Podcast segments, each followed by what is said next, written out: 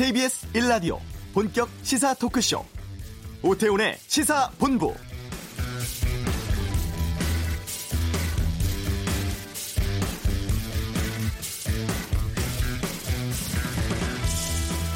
KBS 제1라디오 오태훈의 시사본부 이 시간 맡고 있는 오태훈 아나운서의 휴가로 이번 한 주 동안 진행을 맡게 된 아나운서 박노원입니다.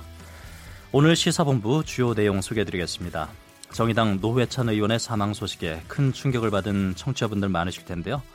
바로 이어질 방금 뉴스 그리고 2부에 이어질 정치 전문 기자와 함께하는 시간에서 이 소식 짚어보겠습니다.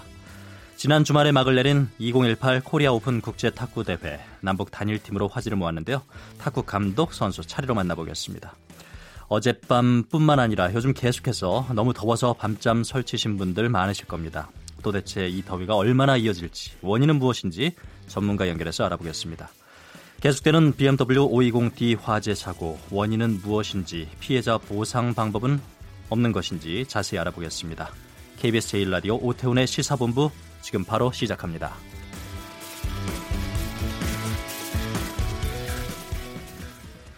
이 시각 가장 뜨겁고 중요한 뉴스 전해드리는 김기화 기자의 방금 뉴스 보도본부 김기화 기자와 함께합니다. 안녕하세요. 안녕하세요. 네, 너무 충격적인 사건입니다. 네. 고 노회찬 의원 소식부터 전해주십시오. 네, 오늘 오전 9시 38분 어, 노회찬 정의당 의원이 서울 중구의 아파트 17층과 18층 사이에서 어, 투신해 목숨을 끊었습니다. 어, 서울 중부경찰서는요 오늘 오전 9시 40분쯤 서울 약수동의 한 아파트 현관에서 노 의원이 숨진 채 쓰러져 있는 것을 아파트 경비원이 발견했다고 밝혔습니다. 예. 경찰은 노 의원이 아파트 17층과 18층 사이에 그 계단에 외투를 남겼고요. 외투 안에는 신분증이 든 지갑, 정의당 명함, 유서 등이 담겨 있었다고 설명했습니다. 경찰은 노 의원이 드루킹 측에서부터 금품을 받은 사실은 있지만 청탁과는 관련이 없고 가족에게 미안하다는 취지의 유서를 남겼다고 전했습니다. 노 의원은 2016년 3월 총선 직전에 드루킹 측으로부터 불법 정치자금 5천만 원을 받은 의혹을 받고 있었죠. 최근까지 금품 수수 사실을 완강히 부인해 왔습니다. 그렇습니다. 어, 관련해서 특검이 입장을 발표했어요. 그렇습니다. 이 특검의 수사가 계속되면서 부담을 많이 느꼈을 텐데요. 허익범 특별검사가 노이, 노회찬 의원의 사망 소식에 업무를 멈추고 긴급 회의를 열었습니다. 네. 그리고 어, 조금 전에 입장을 발표했는데요. 허익범 특별검사는 예기치 않은 비보를 듣고 침통한 마음이다라고 밝혔습니다. 또 평소 정치인으로서 존경해오던 분이라면서 직접 뵌 적은 없지만 먼 거리에서 행적을 바라보고 있었다고 말했습니다. 또 노 의원의 명복을 빌고 유족들에게 깊은 위로의 말씀을 전한다면서 어, 머리를 숙여 인사했습니다. 브리핑이 끝나고 기자들이 노 의원에게 어, 소환 조사를 통보했는지 질문했지만 허특검은 대답하지 않고 사무실로 그냥 올라갔습니다. 그렇습니다. 정치권 반응은 어떻게 나오고 있습니까? 네, 먼저 청와대는 이 정의당 노회찬 의원 사망이 알려지면서 오늘 낮으로 예정돼 있던 어, 문재인 대통령의 국민청원 답변 일정을 취소했습니다. 김의겸 청와대 대변인은 오늘 정례 브리핑에서 오늘 아침에 가슴 아픈 일이 있었고 노 의원이 편히 쉬시길 빌겠다라면서 오늘 예정됐던 문재인 대통령의 SNS 생방송 출연 일정을 취소한다고 밝혔습니다. 네. 한편 정의당은 뭐 충격에 휩싸인 채 지금 사실관계를 확인 중이다라는 입장이고요. 어, 더불어민주당은 서면 입장 발표를 통해서 어떤 말로도 형언할 수 없을 정도로 슬프고 충격적이다고 밝혔습니다. 아, 자유한국당 김성태 원내대표는 너무 가슴이 아프고 비통한 심정이라면서 노동자의 애환을 대변하려 했던 노 의원의 진정성이 어떻게 이런 비통한 죽음으로 마무리됐는지 말을 이을 수 없다라고 전했습니다. 네, 그랬군요. 예, 특히 함께 방미 일정을 마치고 온 의원들 이 입장을 또 밝혔는데요. 네. 민주당 홍영표 의원 그리고 바른미래당 김관영 의원입니다. 입을 모아서 다들 이런 걸 예상하지 못했다라고 밝혔는데 금요일 저녁에 같이 일정을 마치고 의원들끼리 2시간 정도 맥주를 마셨다고 합니다. 그 자리에서 그냥 웃으면서 옛날에 노동운동 했던 이야기, 용접공 했던 이야기 그런 얘기를 하면서 전혀 이런 어, 안 좋은 기색을 보이지 않았다고 합니다. 예. 그리고 또 억울하다는 이런 말을 혹시 한 적은 없냐라고 예. 기자들이 물어봤더니 한마디도 그런 얘기를 한 적이 없고 본인들도 물어본 적이 없다라고 했습니다. 이어서 한국 가면 다시 뭐 이런저런 정치적인 이야기 의논하고 또 개헌 문제도 이야기하자고 하지 않았겠냐 해야 하기로 예. 그런 얘기를 했다고 나눴다고 합니다. 그 방미 일정 잘 마치고 이렇게 돌아왔는데 그렇습니다. 그 출국할 때 이 관련해서 기자들의 질문을 받았었어요, 사실. 맞습니다. 네. 그때 굉장히 불편해 했는데요. 예. 이제 미국에 가서 특파원들이나 거기 현지 기자들이 이런 걸 물어보니까 어, 기, 의원들하고 같이 있을 때는 방미 성과에 대한 이야기를 나누자 예, 예. 대신에 따로 얘기를 하겠다고 해서 기자들하고 나가서 한 20분 정도 얘기를 나눴다고 합니다. 예, 예. 어, 억울하다거나 그런 말 그때 뭐 한 것은 전해졌나요? 그렇습니다. 그게 없다고 하고요. 예. 관련 소식은 혹시 더 전해지면 또 다음 후에 후속 뉴스로 전해드리겠습니다. 예. 아, 이 소식은 2부에서도 좀 더 깊게 다뤄보도록 하겠습니다. 두산 인프라코어가 공정거래위원회에 기술 유용 혐의로 적발됐다고 하는데 어떤 소식입니까? 네, 납품 가격을 줄이기 위해서 그러니까 두산 인프라코어가 원청이고 예. 하청업체가 있, 예. 있지 않습니까? 예. 거기에 납품 가격을 줄이기 위해서 예. 하청업체의 기술 자료를 다른 중소업체에게 넘긴 겁니다. 예. 공정위는 두산인프라코어에게 과징금 3억 8천만 원을 부과하고요. 법인과 직원 5명을 검찰에 고발하기로 했습니다. 두산인프라코어는 굴삭키에 들어가는 이 공기 압축키를 납품하던 업체에 납품가를 18% 깎아달라 이렇게 요구를 했다고 합니다. 그러니까 네가 좀 싸게 이걸 좀 넘겨라 예. 이런 건데 이걸 거절하지 않겠습니까? 예. 납품업체 같은 경우에 예. 당연히 거절하니까 제작 도면 31장을 다른 업체에게 넘긴 혐의를 받고 있습니다. 그런 도면은 거의 회사에 명출이 달린 거 아닌가요? 그렇습니다. 아, 중소기업이기 때문에 네. 핵심 기술 몇 개가 다른 데로 유출이 되면 당연히 회사의 명줄이 힘들어지겠죠. 이런 이 제작 도면에는요 공기 압축기의 핵심 부품인 에어탱크 제작에 필요한 용적 방법 등 자세한 정보가 담겨 있었습니다. 네. 근데 이 도면을 받은 다른 업체들이 공기 압축기 개발에 성공을 하지 않았겠습니까? 당연히 도면이 있으니까 성공의 납품이 가능해지니까 두산이 기존 업체와의 거래를 끊었다고 합니다. 예. 그리고 한 대당 최대 10% 정도 납품가를 낮췄다고 공정위는 설명했습니다. 이뿐만이 아니고요.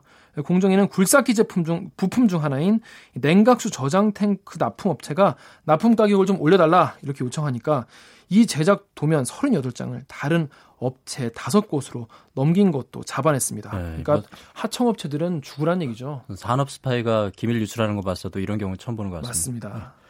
다음 소식입니다. 요즘 정말 말이 안 되게 더운데 그렇습니다. 정부가 폭염을 자연 재난으로 보고 폭염 대책을 강화하기로 했다고요? 그렇습니다.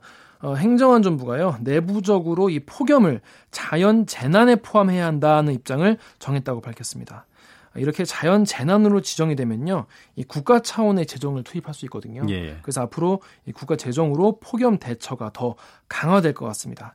이 폭염이 진짜 예전과는 정말 차원이 다르다는 그런 인식을 정부도 같이 한 것 같습니다. 그만큼 지금 현재 심각한 수준이란 거죠. 그렇습니다. 굉장히 위험할 정도인데요. 옆 나라 일본 같은 경우에는 지금 수십 명이 죽어나 하고 있지 않습니까? 그렇다고 하더라고요. 예. 온열 질환자 수가 지난해보다 60% 이상 늘어서 1000명이 넘었습니다, 지금. 예. 그 중에 절반 이상은 지난주에 발생했습니다. 그만큼 지난주에 폭염이 심했다는 얘기죠. 예. 질병관리본부는요, 그래서 올해 들어 지난 20, 21일까지 온열 질환자가 1,043명, 지난해에 비해서 400명 가까이 늘었다고 밝혔습니다. 특히 전체 온열 질환자의 절반가량인 556명이 지난 한 주 동안 발생했고요. 예. 사망자 역시 전체 7명 가, 10명 가운데 7명이 어, 지난주에 숨졌습니다. 아, 숨진 온열 질환자 5명은 80살 전후의 고령의 여성이고요. 10살 미만의 어린이 2명은 아시다시피 지난주에 차 안에서 사고 변을 당했습니다. 네. 아, 실외 활동을 하다가 증상을 나타난 경우가 84%로 대부분이었고요. 특히 야외 작업 그리고 논밭일 하시다가 이렇게 온열 질환에 걸리신 분이 43.5%로 가장 많았습니다. 예. 발생 시간대는 낮 12시부터 오후 5시 사이가 541명으로 절반을 차지했고요. 이걸로 봐서 뻔한 얘기긴 하지만은 이 물을 많이 드시고요. 더울 때는 어, 야외 활동을 삼가셔야겠습니다. 건강 관리 각별히 주의하셔야 되겠습니다. 네. 방금 뉴스 KBS 보도국 김기화 기자와 함께했습니다. 고맙습니다. 고맙습니다. 이어서 이 시각 교통 상황 알아보겠습니다. 교통정보센터 오수미 리포터. 네, 이 시각 교통정보입니다. 오늘 오전에도 중부 내륙고속도로 성주 부근에서 화물차 타이어 파손으로 인한 큰 사고가 있었습니다. 폭염 속 뜨거워진 노면 때문에 타이어 파열 사고가 자주 발생하고 있는데요. 차량 관리에 보다 더 신경을 써주셔야겠습니다. 지금 고속도로에서는 대부분 작업 때문에 여파를 받아 밀리고 있습니다. 중부 내륙고속도로 창원 방면으로 괴산부터 연풍까지 5km 구간에서 작업 여파를 받아 정체고요. 반대 양평 쪽으로도 괴산 부근에서 작업 때문에 2km 밀립니다. 청주 영덕간 고속도로 영덕 방면으로도 문희 부근에서 작업을 하고 있어 청주 분기점을 지나 문희까지 6km 구간에서 답답한 흐름 이어집니다.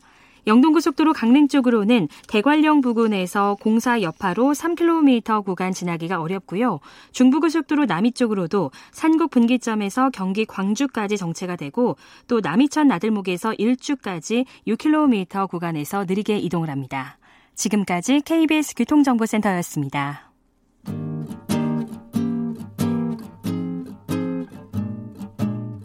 KBS 1라디오 오태훈의 시사본부 여러분의 참여로 더욱 풍성해집니다. 방송에 참여하고 싶으신 분은 문자 9730번으로 의견 보내주세요. 애플리케이션 콩과 마이케이는 무료입니다. 많은 참여 부탁드려요.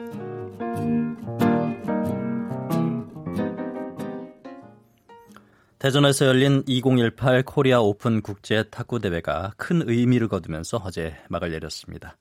한국 여자 탁구 대표팀 감독이자 86 아시안 게임 금메달리스트죠. 안재형 감독 전화 연결돼 있습니다. 감독님 안녕하세요. 네, 안녕하세요. 예, 우리 네. 청취자분들과 아주 오랜만에 인사하실 것 같은데요. 예. 네, 네, 그렇습니다. 아, 원래 탁구 대회 이 코리아 오픈에 대해서 좀 여쭤보려고 했는데 그 전에 네. 네. 음, 안 감독님 요즘 저 안병훈 선수 아버지로 또 유명하시잖아요. 예, 그렇습니다. 요즘 어. 그런 인사 많이 받고, 예, 또 예, 격려 얘기도 많이 듣고 응원 얘기도 많이 듣습니다. 안병훈 선수 요즘 어떻게 지내고 있습니까? 어 이번 주 브리티시 오픈, 영국 오픈 했거든요. 예. 오픈. 예. 네, 뭐 매주 거의 어, 시합하느라고. 예. 네, 돌아다니고 있죠. 얼굴도 있죠. 얼굴도 잘 못 보실 것 같아요. 예, 그렇죠. 네. 작년까지도 아드님 캐디 역할 자처 하셨는데. 아니요, 저는 캐디는 2014년까지 하고요. 아, 예. 그리고 2015년에 한국에 들어왔죠. 예. 네네네. 좀 더 좀 우승 소식이 한번 좀 전해져야 될 텐데. 때가 됐지 않나. 예, 저도 그렇죠? 그렇게 기대하고 있고요. 예, 기다려, 기다리고 있습니다. 좋은 소식 있겠죠. 네. 네네네. 본격적으로 2018 코리아 오픈 국제 탁구 대회 이모저모를 좀 여쭤보려 여쭤보겠습니다. 네. 이번 네. 대회 한국 여자 탁구팀 감독을 맡으셨는데, 네네. 어, 전체적인 소감부터 들어볼까요? 어떠셨어요? 어, 뭐, 뭐, 한마디로 말하면 너무 기분이 좋죠. 예, 잘 끝내놔서. 예. 예. 뭐, 피곤하긴 하지만, 우선 뭐, 많은 분들이 와서 경기 보시고 응원해 주시고, 예. 그래서 이제 그런 관중 여러분한테, 국민 여러분한테 감사하다는 말씀 뭐 드리고 싶죠. 너무 잘 끝났어요. 네. 단일 팀이 구성됐잖아요. 그렇죠. 예. 네. 단일 팀이 구성되면 감독님은 좀더 네. 어렵지 않을까 싶기도 해요. 어, 선수 지도할 아니요. 때. 사실 뭐, 예, 뭐, 어려운 건 사실 없어요. 오히려 단일팀을 만들어지면 예. 선수들이 더 동기부여가 되고 예. 또 그에 따른 관심도 더 많아지고 하기 때문에 예. 저희들한테 굉장히 그 에너지가 많이 이렇게 오는 듯한 그런 느낌을 많이 받거든요. 예. 그래서 아주 좋은 길을 많이 받아서 그래서 그런지 선수들이 더 잘하는 것 같아요. 단식일 네 경우에는 뭐 그리 네. 어렵지 않을 것 같아요. 해오시던 그렇죠. 대로 하면 되는데 네네. 복식은 이런 경우 뭐 남북 선수가 같이 이렇게 짝을 이루잖아요. 그렇죠. 그럴 때는 어떻게 지도를 하십니까? 남측 아, 감독도 있고 북측 감독도 네, 있는데. 저희가 그런 부분을 지금 단일팀을 할때 예, 예. 정말 시간이 아쉽다. 조금만 더 같이 훈련을 하거나 예. 준비를 하면 더 잘할 수도 있을 텐데 이런 얘기들을 많이 하거든요. 예, 예. 또 사실은 그렇습니다. 복식 같은 경우는 이게 기술적으로 두 선수 호흡을 맞춰야 되는 부분이 있어요. 예. 탁구 같은 경우는 복식에서 한 번 치고 반드시 다른 한 선수가 쳐야 되기 때문에 예. 움직임이 꼬이면 안 되거든요. 그렇죠. 이런 부분은 이제 훈련이 필요한 부분인데 예. 그런 이제 그 훈련이 없다 보니까 어 바로 현장에 와서 한 두 시간 훈련하고 경기를 하거든요. 예. 근데 지금 현재 남북의 선수들이 굉장히 기량이 그 상위 클래스예요. 그래서 서로 갖고 있는 탁구에 대한 지식을 가지고 바로 이제 맞춰보는데 시간이 짧다 보니까 저는 이제 해줄 수 있는 게 그 좋은 분위기, 예. 서로 어색하지 않게 그렇게 이제 해서 최대한 단위 시간에 어, 최고였던 효과를 내려고 그렇게 준비를 했었죠. 뭐 워낙 기량이 네. 훌륭한 선수들이니까 금세 호흡이 맞았을 것 같긴 하지만 그래도 네. 네. 어, 며칠부터 언제부터 네. 정확히 언제부터 이제 호흡을 맞추기 시작한 건가요? 그 훈련을 같이 저희는 네 바로 오자마자 일요일 날 도착했거든요 예. 선수들이. 예. 그래서 일요일 날 저희가 그 도착해서 이동하는 것 때문에 시간이 없었고 월요일 예. 하루 연습했어요. 그리고 네, 준비를. 네. 그리고 이제 시합을 들어갔는데 그러다 보니까 이제 좀 처음에 써먹써먹하죠. 그렇죠. 선수들 간에도 그렇고 예, 예. 특히 혼합복식 같은 경우는 처음이었거든요. 남녀가 네네 그렇죠. 네네 저희가 이제 그 국제대회를 가면 사실 북한 북한 애들도 그 국제대회 자주 오기 때문에 서로가 잘 아는 사이지만서도 또 혼합복싱 막상 치다 보면 서로 몸이 부딪히기도 하고 좀 어색할 수 있는데 저희가 옆에서 자꾸 이제 그런 어색함을 덜어주고 예, 예. 또뭐 짧은 시간에나마 이제 움직임이라든지 기술이라든지 이런 것들 얘기하면서 뭐 호흡을 맞추려고 노력을 했죠. 뭐 ice breaking이라고 그러죠. 어색함을 깰 시간도 없이 그냥 경기부터 네. 하면서 훈련하면서 그냥 ice breaking 했을 것 같아요. 네네. 북한 선수들의 전체적인 기량 수준은 어느 정도나 됩니까? 어 지금 현재 냉정하게 봐서는 남자는 전체적으로 남쪽이 조금 우세한 것 같고요. 예. 예 여자는 뭐 선수 개개인의 좀 차별 차이는 좀 있지만 전체적 수준으로 보면 오히려 북한이 좀 낫지 않나는 뭐 정도로 얘기는 할 수 있어요. 근데 이제 저희 같은 경우는 여자는 한두 명 정도가 예. 또 잘하기 때문에 저희하고 지금 뭐 북한하고 어떤 단체전을 한다 그러면 거의 뭐 비슷한 정도 누가 이기 어려울 정도 그런 정도의 기량 차이라고 보여집니다. 예. 네. 뭐니 뭐니 해도 이번 대회 최대 성과는 장우진, 네. 차효심으로 이루어진 남북 혼합복식 네. 단일팀 우승을 꼽을 수 있을 텐데요. 그렇죠. 예, 예. 어, 뭐... 혼합복식 단일팀이 만들어서 혼합복식 예. 우승이라는 게 굉장히 큰 의미가 있고 예. 어떤 역사적인 한 뭐 그런 날이었지 않나 이제 그런 의미를 줄 수가 있고요. 저희가 91년 지바 선수권 대회 때 그때는 이제 단체전이었거든요. 예. 어 그때 이제 단체전 뭐 개인 복식 혼합 복식 다 이렇게 단일 팀이 돼서 세계 선수권을 치렀는데 여자에서 저희가 남북 이 단일 팀 대회에서 우승했지 않습니까? 그렇죠. 뭐 그럴 만한 어떤 역사적인 가치는 있다고 봐져요. 뭐 대회 자체가 코리아 오픈이지만 그런 역사적인 어떤 그 하나의 또 흐름을 이어갈 수 있는 그런 역사적인 날이었다 보고요.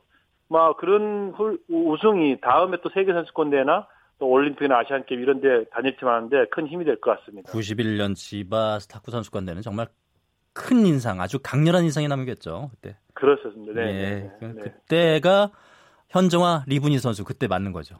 그렇습니다. 현정화, 이분희 선수가 이제 주, 역을 했고요. 예, 예. 또 나머지 뭐 유순복 선수도 또 마지막에 또 북한에 그 선수가 또 마지막 이겨줘서 또 이겼고 뭐 나머지 선수들도 정말 그때 어, 많은 추억이 있었다고 얘기 들었습니다. 이번에 장우진, 차효심 복식조가 결승에서 네. 중국 선수를 꺾은 거죠? 네, 그렇습니다. 네. 남북이 단일팀을 이어서 중국 선수를 꺾고 우승. 큰 네. 의미가 있는 건데요. 네. 근데 아쉬운 거는요. 이렇게 큰 의미를 네. 거뒀는데 관전을 네. 하면서 이 소식을 접했어야 되는데 사람들이 다 보도를 통해서 접했어요. 그만큼 이제 어, 탁구 소식을 네. 네. 그 탁구에 대한 인기가 뭐라 그럴까요? 조금 이제 사그라든 수그러든. 그런 상황인데 예전만큼 못하다는 이제 그런 얘기를 많이 듣고 네. 있고요. 사실 저희 세대 때 그때 정말 많은 그, 그 응원과 관심과 또 이런 것 많이 받았었는데 또 중계도 많이 하고 어, 좋은 대회도 많이 했었는데 요즘은 사실 탁구가 중계가 안 되기 때문에 네. 인기가 많이 없어지지 않았나 하는 이제 얘기들 많이 하시거든요. 근데 생활체육 현장에서 탁구 하시는 분들은 그때에 비하면 몇십 배 많아졌죠, 사실은. 즐기시는 예. 분들이. 예, 근데 저... 이제 경기를 보러 오신 분들이 없기 때문에 좀 저희가 좀 침체가 좀 돼 있고 앞으로 저희가 할 일이라 그러면 좀 더 그런 이런 좋은 경기들을 좀 중계를 통해서 예. 국민한테 국민한테 보여지고 또 다시 인기 스포츠가 되고 뭐 그렇게 되어야 또 그 경기를 보고 탁구를 좀 해보겠다고 하는 선수들도 좀 많이 나올 나올 수 있을 것 같고요. 예, 예. 앞으로 앞으로 저희가 그런 일들을 더 열심히 해야 되지 않겠나 생각이 듭니다. 저변은 들었는데 이 방송 네. 중계랄까 관심은 좀 줄어들었단 말이에요. 맞습니다. 대스타가 없어서 그런 거 아닐까요? 좀? 그게 이제 중계가 안 되는 안 되다 보니까 이제 그런 스타가 뭐 좀 덜 나오는 측면도 있고요. 예. 아직 이제 에, 그런 유승민이나 뭐 어, 옛날, 예전에 그 유남주, 김택수, 현정화 같은 예. 그런 어떤 성적을 저희가 이제 올림픽이나 아시안 게임 이런 데서 뭐, 뭐좀 내주면 더 스타가 되지 않을까 싶고요. 예. 이번에 장호지 선수 완전히 그 스타가 됐다고 그렇죠. 저는 보여지는데 예. 네, 한번 더, 네, 한 번 더 큰 큰 경기에서 한번 해 줘야죠. 예. 장호진 선수뿐만 아니라 또 여자 선수 서효원 선수 이미 스타인데. 네 네. 예. 어, 서효원 선수 북한의 김송희 선수가 복식조 이뤘었잖아요. 그렇습니다. 예, 연습 기간에 비해서 두 선수 상당히 호흡이 잘 맞았던 것 같다는 이제 분석인데 네네. 어떠셨어요, 감독님 보실 때는? 아, 예, 두 선수가 저희가 예, 상한 대로 수비 선수기 때문에 예. 공격 선수보다는 훨씬 더 음, 복식이 좋았고요. 예. 어, 중국 선수라고 2대 1에 8대 10까지 리드했었어요. 예. 네, 거기서 한 포인트만 따면 제가 이기는 건데 이제 그 경기를 놓친 게 너무 아쉽죠. 근데 호흡은 아주 잘 맞았고요. 연기를 아주 잘했습니다. 근데 워낙 상대가 이제 강하기 때문에 이제 그럴 때 마지막 순간에 이제 경험이나 이런 것들이 못 넘긴 건 좀 아쉽죠. 예. 어, 지금 서효원 선수도 전화 연결이 돼 있는데요. 서효원 아, 선수, 네, 서효원 선수 나와 있죠? 네, 안녕하세요. 안녕하세요. 배서연입니다. 예, 서효원 선수와 안재영 감독님 잠시 인사 나누시죠. 어제까지도 본 사이죠. 서연아 잘 쉬었니? 네, 그래. 네, 안녕하세요. 예, 서, 그래. 서 선수 좀 쉬셨어요? 아니요, 오늘 또 바로 훈련했어요. 어, 대회 끝나자마자 또 훈련했어요? 아, 제가 오늘 오, 오후에 또 호주 오픈을 가야 해서 그냥 어제는 쉬었지만 예. 오늘은 훈련을 했어요. 아, 그럼 오늘 오후에 또 출국하셔야 되는 거예요? 네. 네, 그렇습니다. 네. 감독님도 같이 나가시겠죠? 네, 저희 호주 오픈 같이 가죠. 그러시군요. 오늘 오후 네, 갑니다. 예. 서효원 선수가 보시기에 우리 안재형 감독님 어떤 분이세요? 호랑이 네? 형이세요? 아니면 어색하죠? 어, 어, 좀 이제 테이블 밖에 있으면 예. 이렇게 농담도 하시고 이런데 이제 테이블 안에 있으면 좀 냉정하시고 예. 어 좀 그러신 것 같아요. 네. 그, 안 감독님. 네네. 우리 서효원 선수 실력도 좋고 네. 인터뷰도 잘하고 그래서 인기가 많은데 네. 아 이번에 또 기대를 걸었었는데 세계 1위 주희링 선수의 벽에 또 막혔단 말이에요. 네 그렇습니다. 아, 그러나 그 전에 그 네. 시바드 사키라고 예. 일본 선수하고 경기했었거든요. 근데 예. 그 선수를 지난 중국 오픈인가에서 0대 4로 졌었어요. 예. 굉장히 까다로운 선수예요. 예. 근데 이번에 경기에서 4대 3으로 이겼는데 그것도 음. 마지막에 역전승하고 예. 예, 아주 어렵게 힘들게 이겼어요. 그 경기가 너무 힘들었기 때문에 사실 주일리 형하고 아. 조금 예, 쉽게 지지 않는 생각도 하는데 예. 예, 그동안에 짧은 기간이지만 계속 뭐 좋아지고 있고 경기력이 그래서 예.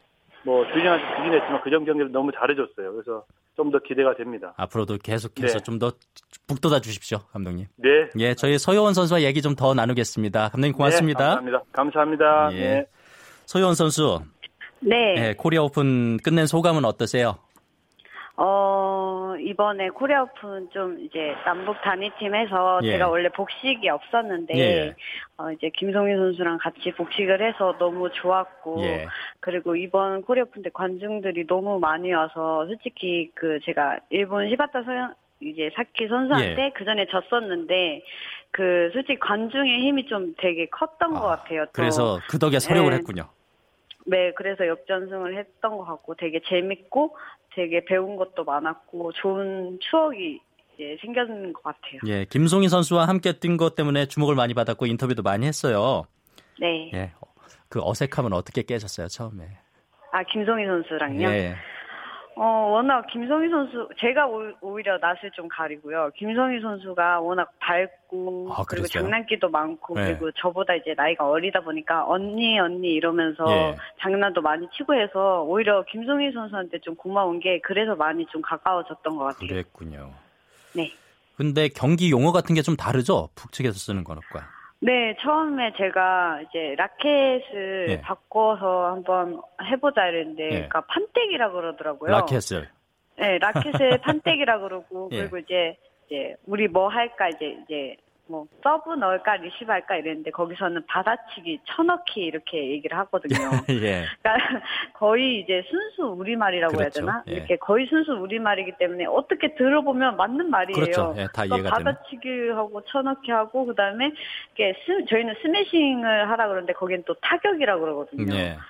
어, 그리고 이제 우리가 저희가 이제 리시브나 서브 넣을 때 사인을 하는데 내가 사인은 뭘 어떻게 할까 이랬는데 사인이라고 안 하고 표시라 그러고 표시. 예. 네, 되게 여러 가지 용어들이 순수 우리말이어서 좀 듣기가 더 좋았던 것 같아요. 음, 예, 새로운 그 용어들 많이 배우셨을 것 같아요.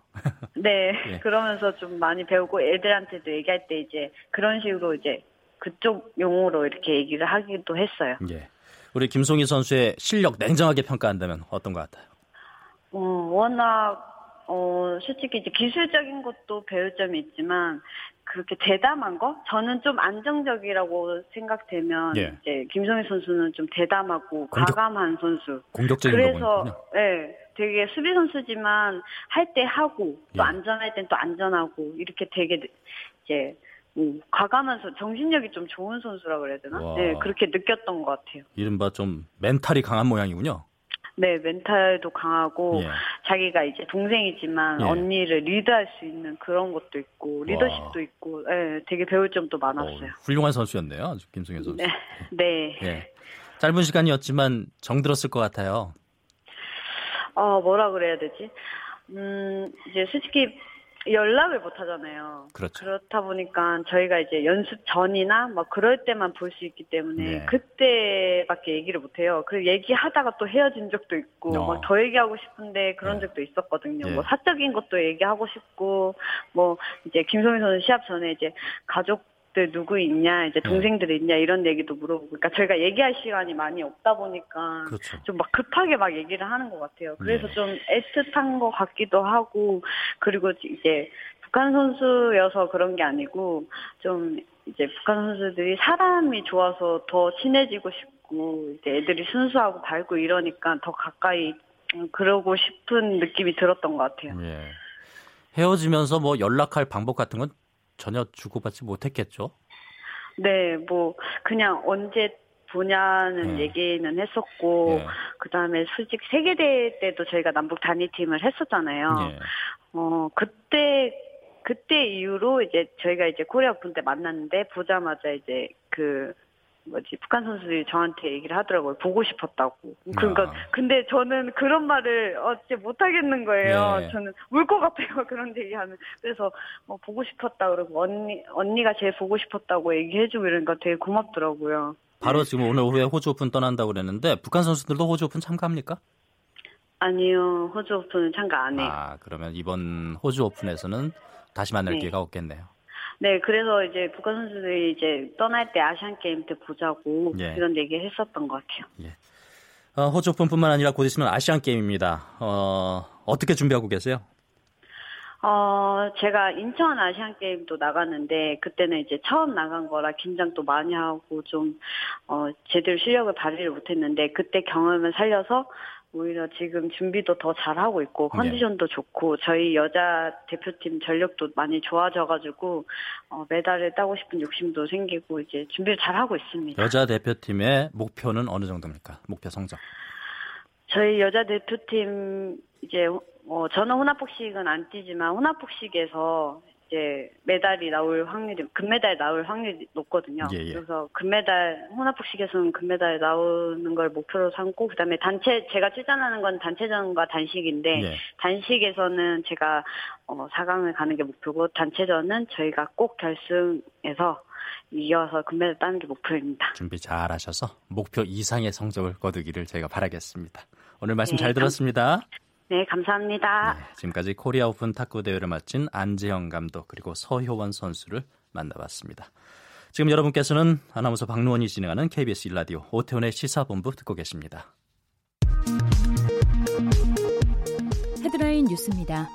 정의당 노회찬 의원이 오늘 오전 아파트에서 투신해 스스로 목숨을 끊었습니다.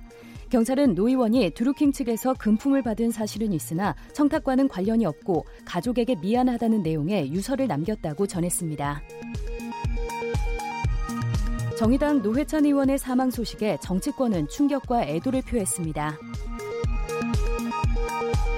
교육부가 새 역사 교과서에 그간 논란이 됐던 민주주의와 자유민주라는 표현을 함께 쓰기로 했습니다. 교육부는 올해 2학기 전국 고등학교를 시작으로 내년에는 전체 학교에서 학부모 부담 교육비를 신용카드로 낼 수 있도록 하겠다고 밝혔습니다. 온열 질환자가 지난해보다 60% 이상 늘어 올여름 들어 1000명이 넘었으며 그 가운데 절반 이상은 지난주에 발생했습니다. 대장암 진단을 받고 투병 중이었던 소설 광장의 최인훈 씨가 오늘 오전 향년 82세의 나이로 타계했습니다. 지금까지 라디오 정보센터 조진주였습니다.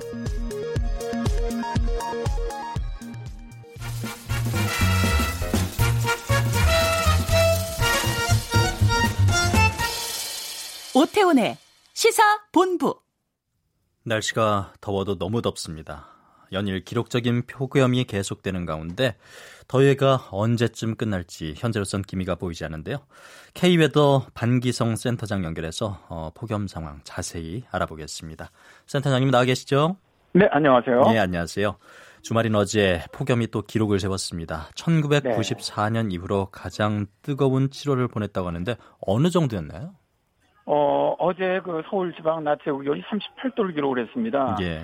이게 이제 우리나라 기상 관측을 시작한 이래 어, 1994년에 38.4도 서울이 기록을 했고요. 예. 어, 7월만 보면은 어제 기온이 역대 세 번째 정도, 예. 그다음에 여름 전체를 보더라도 다섯 번째로 아주 뜨거운 그런 기온 갖다 보였는데요. 여기다가 이제 오늘 아침에 열대야로 29.2도 서울이 기록을 했죠. 오늘 아침에요. 이거, 네, 이거는 저 서울이 관측한 이래 111년 만에 최고 기록을 경신한 겁니다. 예. 그러니까 폭염도 심하지만 열대야도 아주 기록적인 열대야가 발생을 했는데 문제는 서울뿐만 아니고 강릉 같은 경우는 오늘 아침에 초열대야가 발생을 했거든요. 초열대야는 몇 도 정도 가면 초열대야가 되는 거죠? 어, 아침 최저기는 30도 이상일 때입니다. 열대야는 25도 이상인데 예. 초열대야는 31, 30도 이상으로 이제 어, 일본에서만 가끔 나타나는 현상이었고요. 우리나라는 예. 2013년에 강릉에서 한 번 나타났었습니다. 예. 10.9도. 근데 두 번째 나타났는데 올해가 더 높았죠. 31도. 그러니까 올 여름이 그, 엄청나게 네. 더운 거군요. 그러니까 정말 더운 거라고 보시면 되겠습니다. 밤낮으로 가마솥더위가 이어지고 있는데 벌써 폭염으로 10명이 사망을 했고 얼마나 더우면 아스팔트가 뒤틀리고 솟아오르고 꺾이고 막 그러기도 했거든요. 네네. 예, 재난 수준의 폭염이 이어지고 있는데 왜 이렇게 뜨거운 겁니까? 일단은 어 1994년과 비슷하게 장마가 일찍 끝났습니다. 예. 장마가 일찍 끝났다는 얘기는 북태평양 고기에 상당히 빨리 확장해 올라왔다는 얘기거든요. 그러니까 지상으로부터는 상당히 고온다습한 어, 북태평양 고기압의 기류가 남서기를 타고 우리나라로 들어왔고요. 예. 다음에 상층, 지상이 아니고 상공으로는 티베트 고원 지역에 굉장히 그 상층에 뜨거운 공기가 만들어졌어요, 올해. 음, 예. 그래서 이게 편서풍을 타고 우리나라 상공으로 또 유입이 됐습니다. 그러니까 이렇게 뜨거운 공기가 지상과 상층에 만나게 되면 열도면 현상이라는 게 만들어지거든요. 열도며. 네, 이따가 이제 다시 설명을 할 기회가 있으면 설명을 드리겠습니다만, 예. 그럼 굉장히 기온이 상승을 하게 되고요. 여기다가 이제 이 공기층 자체가 이제 안정하다 보니까 구름도 안 생기고 아주 일사량이 강해졌어요. 예. 그러다 보니까 그게 또 다시 좀 시너지 효과를 가져왔고 어제 같은 경우 이제 중부지방에 기록적인 폭염이 발생한 거는 10호 태풍 암필이 그 중국으로 상륙을 했거든요. 예. 올라가면서 우리나라 쪽으로 뜨거운 공기를 갖다가 올려준 것도 하나의 역할을 했다고 봅니다. 예. 상식적으로는 뭐 태풍이 오면 조금 기온이 내려가야 되는 거 아닌가 바람 불어서 그런데 태풍 때문에 더 기온이 올라갔다고 그러니까 그 부분 이해가 안 되더라고요. 좀 아, 여기만 아, 좀 짚어주세요. 태풍이 가까이 올 때는 그렇습니다. 바람도 강하고 비구름이 있고 그러니까 기온이 내려가는 게 맞는데 예. 지금은 굉장히 멀리 약하게 들어갔지 않습니까? 중국으로. 예. 그러니까 중국 어제 상해 쪽으로 해갖고 상륙을 했는데 그렇게 되면 우리나라는 직접적인 영향은 없어요. 그렇죠. 없고 오히려 이 태풍 전체가 북태평양을 밀어올리는 역할을 해줬거든요. 아, 예. 그러다 보니까 뜨거운 공기가 더 올라왔다는 예, 얘기죠. 예. 그 얘기가 되는 거군요. 어, 앞서 열돔 현상 잠깐 짚어주셨는데 어, 좀 더 설명을 해주세요. 열돔 현상이 무엇입니까? 일단 북태평양 고기압의 성질 자체가 상층까지 상당히 강하게 발달하는 성질을 갖고 있습니다. 근데 여기다가 올해 같은 경우는 어, 물론 이제 올해 북방구의 더운 지역은 되게 열돔 현상이 발생을 했는데 네. 티베트 고원 쪽에서 상층 고기압 뜨거운 열풍이라고 우리가 부르는데 이게 발달해 버렸어요. 예. 그러면은 이 상공에 뜨거운 공기가 들어오게 되면은 지상보다 상대적으로 이번엔 뜨거웠거든요. 예. 그러면 대기가 안정돼 버립니다. 무슨 얘기냐면은 하층에 있는 공기가 밖으로 확산이 되지 않고 갇혀버려. 도만에 갇힌 것처럼. 예. 그러니까 이 동구장 같은 데 안에 들어서 에어컨이 없어 무진히 뜨거워지지 않습니까? 예. 그런 식으로 우리나라 상공에 도움이 만들어지다 보니까 이게 열로 갇혔더라서 히트돔, 열돔이라고 부릅니다. 예예. 예. 그러다 보니까 그 아래 있는 공기들은 계속 정체하면서 이동을 잘 못하고 그런데 이제 일사로 더 가열이 되지 않습니까? 그 예, 안에 예. 자체에서. 예. 그러니까 기온이 이례적으로 상승하는 현상을 열돔 현상이라고 부릅니다. 지금 그러면 한반도만 열돔 현상에 영향을 받는 건가요? 그것은 아닌 건가요, 그럼? 아니, 그렇지는 않습니다. 예. 최근에 그 북반구에 상당히 그 많은 지역에 고온 현상이 나타나고 있는데 거의 중위도 고압되니까 북태평양 고기압 같은 그런 성질의 고기압과 상층이 상당히 뜨겁다는 공통점을 갖고 있거든요. 예, 예. 이게 이제 바로 열돔 현상으로 설명을 드릴 수가 있는데 지금 뭐 미국 서부 같은데 또 퀘벡 캐나다의 퀘벡 같은 데는 거의 한 90명 이상이 온열 진화로 사망했거든요. 예. 그다음에 뭐 일본 같은 경우도 우리하고 똑같이 열돔 현상으로 해서 현재까지 뭐 사망자가 한 50여 명, 이번 주말에만 11명이 죽었다고 하죠. 예. 다음에 저쪽 핀란드라든지 북유럽도 지금 엄청난 폭염에 시달리고 있어요. 예. 평균보다 15도 이상 높은 고온이거든요. 중동 쪽도 뭐 오만이 뭐 52도를 갖다 기록을 하면서 어, 오늘 아침에도 뭐 거의 40도가 다 넘었거든요. 중동 지역들도. 그러니까 전세가 지금 굉장히 그 기온이 많이 올라가는 지역들의 공통점이 보면은 우리나라 마찬가지 열돔 현상이 많이 만들어져 있다는 것이죠. 그렇죠. 지금 뭐 남일이 아닙니다. 우리나라도 벌써 10명 정도가 사망을 했는데 역대 최악의 폭염으로 지금 1994년 여름을 어, 꼽고 있는데 어떻습니까? 올해 그거 그 기록을 더 깰 수가 있을까요? 아, 1994년은 정말 엄청난 했죠. 기상하는 예. 사람들은 살인적인 폭염이라고 부르는데 예, 예. 그 해만 우리나라 3,384명 죽었지 않습니까? 예. 그래서 그 이후부터 폭염이 재난으로 바뀐 겁니다. 개념이. 예, 예. 어, 이렇게 폭염으로 많이 죽을 수가 있구나. 우리나라 같은 태풍이나 뭐 이런 모든 것에 비해서 가장 많은 사망자를 낸 게 이 폭염이었거든요. 근데 그때하고 지금은 이제 비교를 해보면 정말 엄청났어요. 그때 1994년이었던 전국 평균 폭염 일수가 18.3일입니다. 평균이 보통 한 3일에서 6일밖에 안 되거든요. 엄청나죠. 3배 이상이 더 더웠고요. 열대 일수도 31.1일이었는데 지금까지 열대가 가장 많이 발생했던 게 그 두 번째가 2016년입니다. 재작년. 예, 예. 그때가 22일이었거든요. 그때보다 거의 열흘 이상 많았다는 거죠. 예. 뭐 평균기보다 거의 3도에서 5도 이상 높은 폭염이었는데 예. 어, 일단 저희들이 볼 때는 지금 좀 많은 언론이나 이제 전문가들도 1994년의 폭염을 올해는 뛰어넘지 않겠냐고 예상하시는 분들도 있던데 일단 저는 그 정도는 아닐 것으로 보고 있습니다. 예, 예. 뭐 비라도 와야 더위가 한풀 꺾일 텐데 당분간 비 소식이 없잖아요. 네, 비 소식은 현재로선 가망성이 이제 낮은 것으로 보고 있습니다. 그럼 최소 언제까지 이어질까요, 이 더위가? 아, 현재 하여튼 뭐 최소한 8월 초반까지는 이런 더위가 계속될 것으로 보고요. 예. 그 이후에도 특별하게 지금 태풍이라든가 글쎄요, 비가 올 가능성이 좀 낮아 보이거든요. 예, 예. 그래서 8월 중순 정도까지 그러니까 지금부터 한 25일에서 30일 사이는 폭염이 계속되지 않겠느냐. 일단 그렇게 예상을 하고 있습니다. 끝으로 간략하게 폭염 대처법만 좀 짚어주세요. 어, 일단 뭐 가장 중요한 게 저는 폭염에서 온열 질환인데요. 예, 예. 딱 세 가지만 말씀드리겠습니다. 물, 예. 그늘, 휴식입니다. 물, 그늘, 휴식이요. 네. 물 많이 드시고. 많이 드시고요. 예. 좀 그늘에 가서 더울 땐 쉬시고요. 예. 다음에 특히 농민들, 야외 작업자들은 한만 뜨고도 일하셔야 되거든요. 예. 그런 분들 휴식 시간 꼭 좀 하시는 것. 그것 외에는 막을 방법이 없습니다. 맞습니다. 물, 꼭 지키셨으면 좋겠네요. 물과 그늘, 휴식 유념해야 되겠습니다. 말씀 잘 들었습니다. 네, 감사합니다. 지금까지 K웨더 반기성 센터장이었습니다. 통화 품질이 양호하지 못했던 점 청취자 여러분의 양해 바라겠습니다. 1부 서서히 마무리할 시간인데요. 1시 10분부터 이어질 2부에서는 노영희 변호사와 함께 어, 지난 주말 SBS 그것이 알고 싶다가 제기한 음, 이재명 경기도지사의 조직폭력 연루설에 대한 이야기를 다뤄보겠습니다. 정의당 노회찬 의원의 사망 소식으로 충격에 휩싸인 정치권의 파장 짚어보는 시간 시사인 이숙이의 정치 구말리 시간에서 준비되어 있으니까 이 시간도 함께해 주시기 바랍니다. 멀리 가지 마시고 1시 10분에 이어질 잠시 후 2부에서 다시 뵙겠습니다.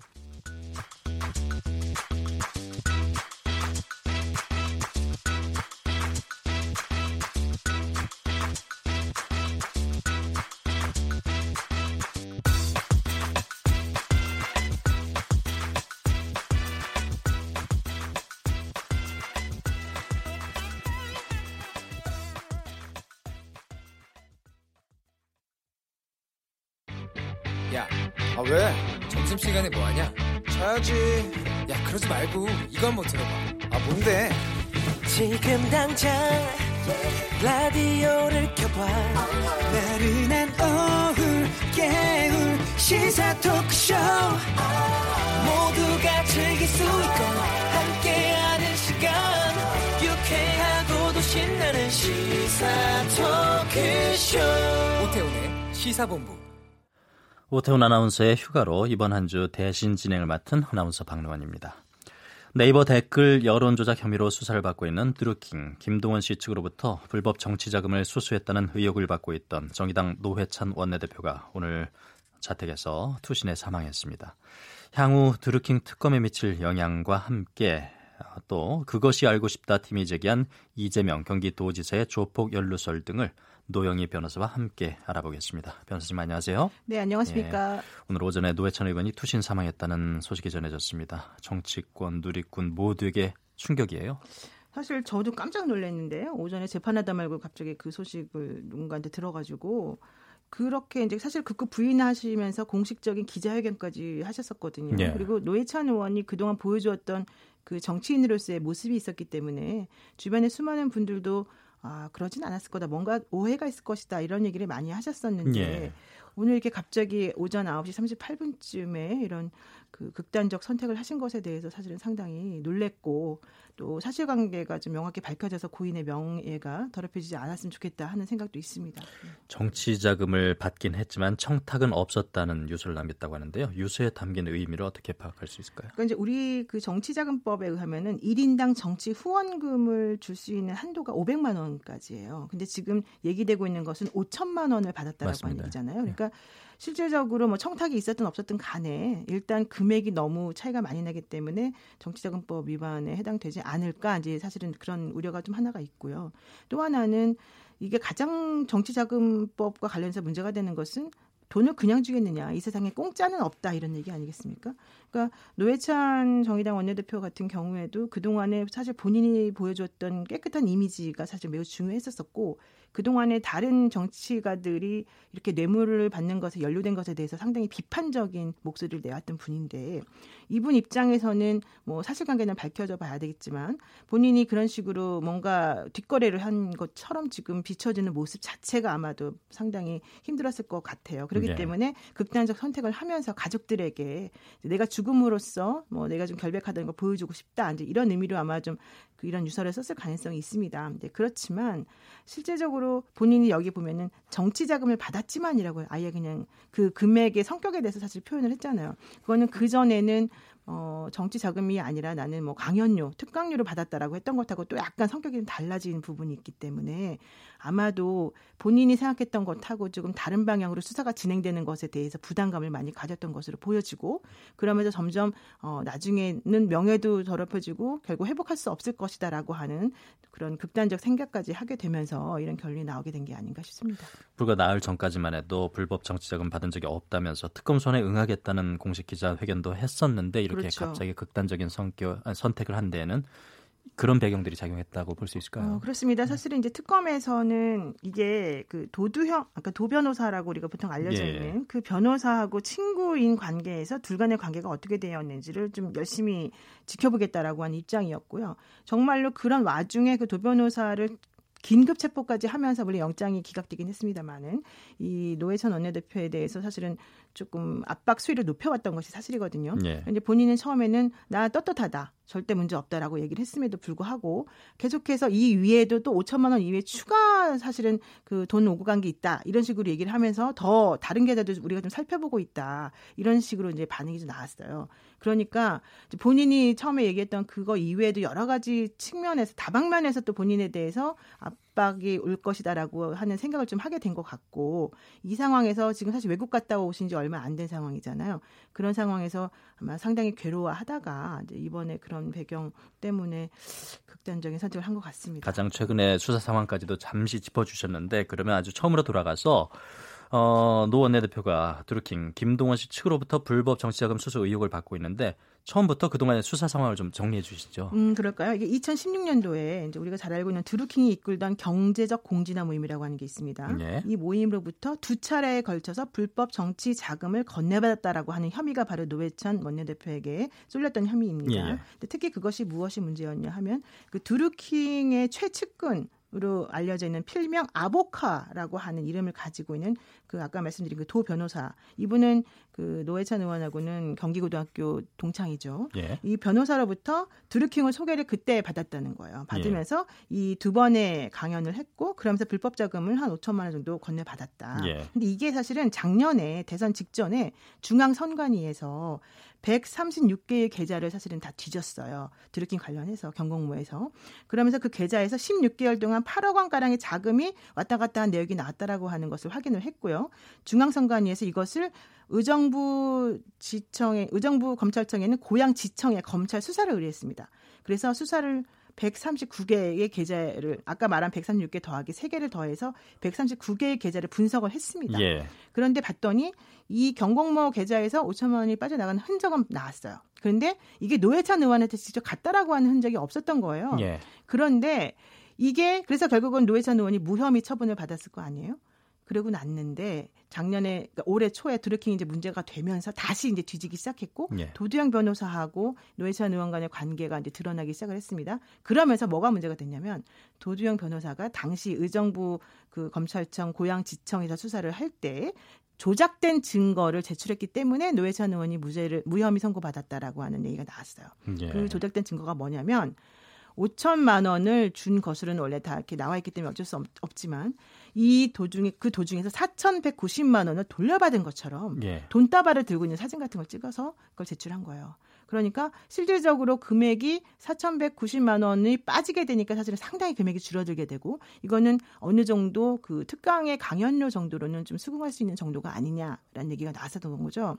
그런데 그 증거가 바로 위조된 증거였다라고 하는 게 결과적으로는 측근을 통해서 밝혀지게 되었고 아 그렇다면 이게 노회찬 의원한테 진짜 돈을 줘놓고 나중에 문제가 될 것 같으니까 증거까지 조작했구나. 라는 얘기가 되게 된 거고 그래서 도 변호사를 긴급 체포하면서 노회찬 의원에 대해서 이제 압박이 시작된 거죠. 그러니까 노회찬 의원이 자기는 아니라고 끝까지 주장하다가 이제 이런 결과를 낳게 됐습니다. 당시 당초에 이 허익범 특검은 김경수 경남지사, 그러니까 드루킹 댓글 의혹은 김경수 경남지사와 지사와 관련해서 주목을 받았는데 노회찬 원내대표 쪽으로 초점이 옮겨간 계기가 바로 그 계기가 되는 건가요? 그러면 그렇습니다. 왜냐하면은 그러니까 도두영 변호사가 그 오사카 총영사로 사실은 추천이 됐다가 안 됐잖아요. 예. 무산이 됐잖아요. 예. 그때 같이 문제가 됐던 변호사가 윤평 변호사라는 변호사예요. 이 두 명에 대해서 집중적으로 특검에서 다뤘어요. 왜냐하면 예. 윤모 도모 변호사라고 네, 왜냐하면 예. 그 전에는 이 두 변호사들은 그냥 참고인 자격 정도로만 사실은 조사가 되었고 있고 예. 입건이 되지가 않았었어요. 그러다가 특검 수사를 하면서 이 허익범 특검 측에서는 왜 이 변호사 두 명이 사실은 핵심 인물인 것 같은데 왜 경찰과 검찰에서는 수사를 하지 않았을까 이상하다라고 생각을 했어요. 그래서 이 변호사 두 명을 사실은 피의자 신분으로 입건을 해서 조사를 하던 과정 중에 예. 이제 연결고리를 찾아낸 거죠. 노회찬 예. 의원과 연결고리를. 그러다 보니까 실제 김경수 의원은 어떻게 됐냐면은 그때 당시에 이 도 변호사에 대해서 그 오사카 총영사직을 조금 해달라라고 요청했던 그것에 대해서 그 보좌관 김경수 의원의 보좌관이었던 허모 씨가 인사 기준에 맞지 않는다. 예. 당신들은 그래서 할 수 없다라고 하는 걸 명확히 해줬다라고 하는 또 다른 종류의 진술을 받아냈어요. 그러니까 김경수 의원 측에서는 사실 그동안 나와 있는 얘기에서 보면은 드루킹 관련해서 그 뭐 킹크랩이라고 하는 그런 프로그램을 돌려서 한다는 것까지는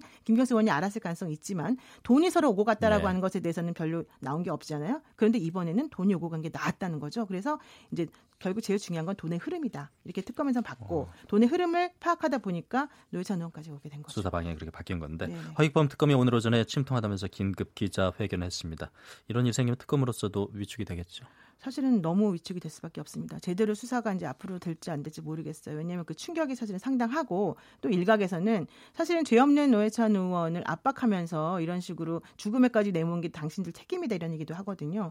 근데 사실 도모 변호사는 경기고등학교 72회 졸업생으로서 76년도에 졸업을 했는데 이분 같은 경우는 특검 내에서 위치가 상당한 정도였다라고 하는 거예요. 그러니까 김동원 씨라고 하는 그 드루킹의 모든 그 의사 결정에 가장 영향을 많이 미칠 수 있는 사람이 그 도 변호사랑 윤평 윤 변호사였는데 네. 이두 분에 대해서 사실 수사를 열심히 하고 적극적으로 해야 되는데 지금 이 관련돼 있는 노회찬 의원이 갑자기 이런 그 결정을 내림으로 해서 사실 그들에 대해서 계속해서 더 심하게 압박하거나 조사하는 것이 어려워지지 않을까 이런 얘기가 지금 나오고 있습니다. 아무래도 드루킹 특검의 향방이 좀 그렇죠. 어, 현재로서는 점치기가 참 상당히 어렵겠네요. 근데 그래도 특검 측에서는 그것과 별개다. 우린 음. 열심히 수사하겠다라는 입장을 내보이고 있습니다. 예.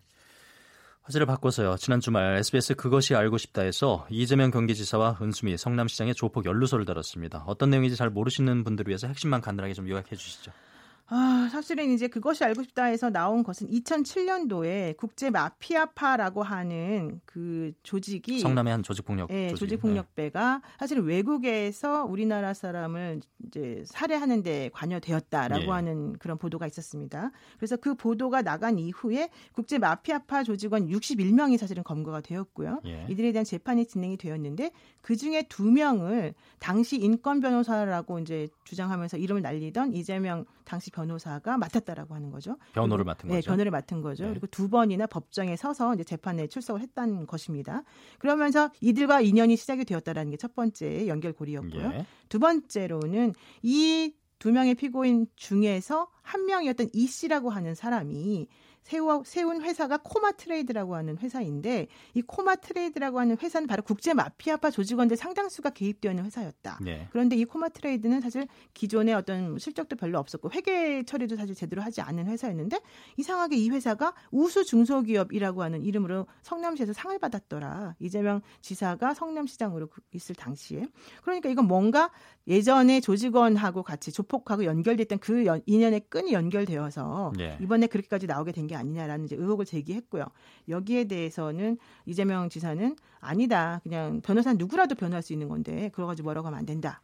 두 번째로는 코마 트레이드라고 하는 회사가 어, 노인 요양시설에 뭐 에어컨이나 공기 청정기 같은 것을 준다고 했기 때문에 의례적으로 그냥 친하게 지낸 것 뿐이다. 뭐 이 정도로 설명하고 있습니다. 예.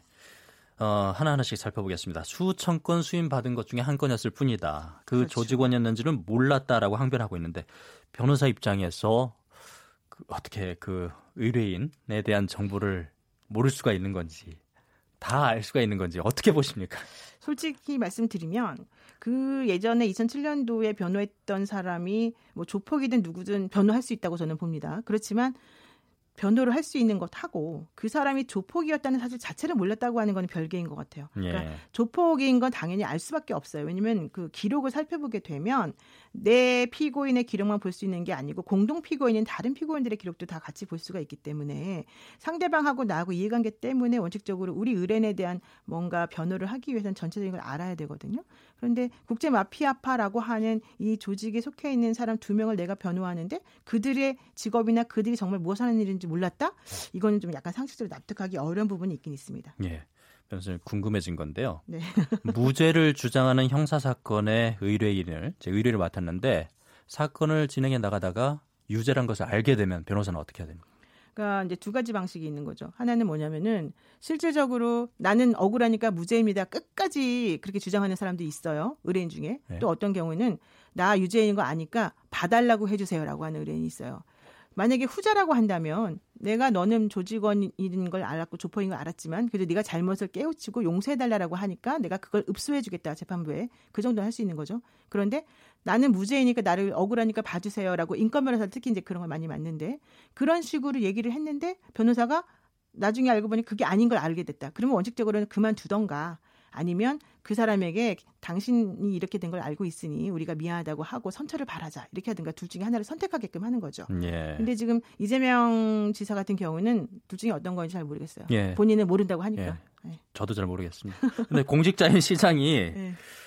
어, 이렇게 조직 폭력배, 폭력 조직과 거래를 했을 가능성 혹은 빌미를 제공한 것만으로도 어, 문제가 되는 것인지 이게 궁금해요. 그러니까. 그러니까 지금 그 이제 좀 전에 질문하신 것하고 조금 연결이 되는데요. 예. 내가 그냥 순수하게 이 사람이 너무 억울하고 불쌍하고 도와줄 사람이 없으니까 도와준다. 이거는 변호사로서 충분히 할 수 있는 일인데 그게 아니라 내가 생각하는 가치나 정의가 A라고 하는 것인데 그 A나 A라고 하는 것에 맞기 때문에 이 사람을 도와줘야 되겠다라고 생각을 했다면 그 A라고 하는 가치관에 맞지 않는다는 게 드러나는 순간 그만두는 게 맞겠죠. 그렇죠. 그러니까 지금 이재명 그 변, 지사님이 뭐라고 말했냐면 무료변론 너무 억울하다고 하면서 무료변론 해달라고 우리가 왔었는데 예. 우리는 300만 원 받고 수임을 해서 그 사건을 맡았었다. 난 사실 기억도 잘 안 난다. 이런 얘기 사실 했거든요.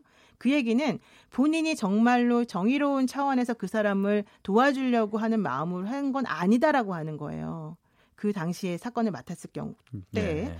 또 하나는 실제 그런 마음이 있었다 하더라도 그러면은 사실은 돈 없다고 하니까 이제 원래는 뭐 무료로 해주든지 뭔가 해줘야 되는데 일단 소액이지만 돈을 받았잖아요. 예. 근데 그 얘기는 본인이 그, 그때 당시에 주장했다고 하는 뭐 인권이나 정의 이런 것 때문에 한 건 아니고 아마 그냥 변호사로서 직업적인 변호사로서의 일을 했을 가능성이 있어요. 예. 그렇게 되면 본인이 평상시 생각했던 그런 소신이나 이런 것하고는 좀 안 맞을 수가 있는 거죠. 근데 문제는 이 사람들이 나중에 코마 트레이드라고 하는 걸 사, 차렸잖아요. 그리고 거기에서 직원들이 대부분 그 사람들이었잖아요. 더더군다나 이 코마트레이드의 대표는 아까 말했던 이 모 씨는 작년에 불법 도박 사이트 개설 및 외환 관리법 위반 혐의로 이미 구속이 돼 있어요. 그리고 이 대표랑 함께 구속된 공범 중에 성남 수정경찰서 현직 팀장도 있는 거예요. 그 사람도 역시 뇌물을 받은 걸로 나오거든요. 예.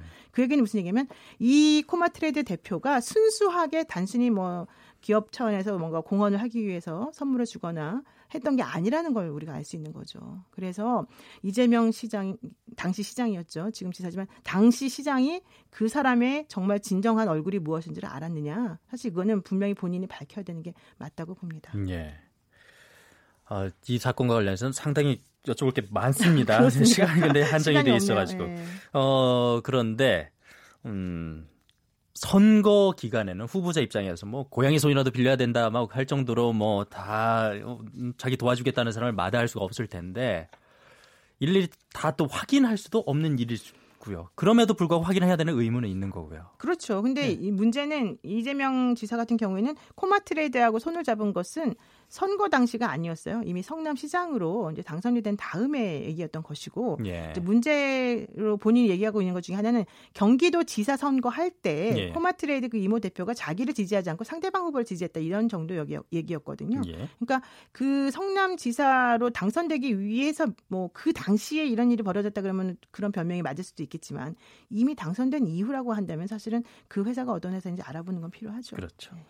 끝으로 어, 이런 모든 의혹들에 대해서 진상 조사를 요구하는 청와대 국민청원이 급증하고 있는데 앞으로의 수사 어떻게 진행될지 또 최대 쟁점은 어딜지 짚어주시죠. 그러니까 기본적으로 예전에 있었던 뭐 형수 욕설 사건이라든가 또 뭐 여배우와 스캔들하고 이건 약간 차원을 달리하는 게 아니냐. 맞아요. 그 경기도 지사이기도 하지만 성남 성남 시장이었을 때 사실은 공직자가 조폭하고 연루되어서 뭔가 옳지 않은 것처럼 보이는 행동을 했거나 뭐 그런 거를 용인하거나 묵인했다면 그거는 단순히 그냥 우리가 넘어갈 수 있는 정도는 아닐 것 같다. 그렇다면 국민적인 그런 요청도 있지만 그거를 떠나서라도 실제 진실이 무엇인지는 스스로 밝히고 명확하게 하는 것이 필요하지 않을까 싶습니다. 지금까지 도움 말씀에 노영희 변호사였습니다. 말씀 잘 들었습니다. 네, 고맙습니다. 헤드라인 뉴스입니다. 정의당 노회찬 의원의 사망과 관련해 김의겸 청와대 대변인은 정례 브리핑에서 노 의원이 편히 쉬시기를 빌겠다면서 오늘 예정됐던 문재인 대통령의 SNS 생방송 출연 일정을 취소한다고 밝혔습니다.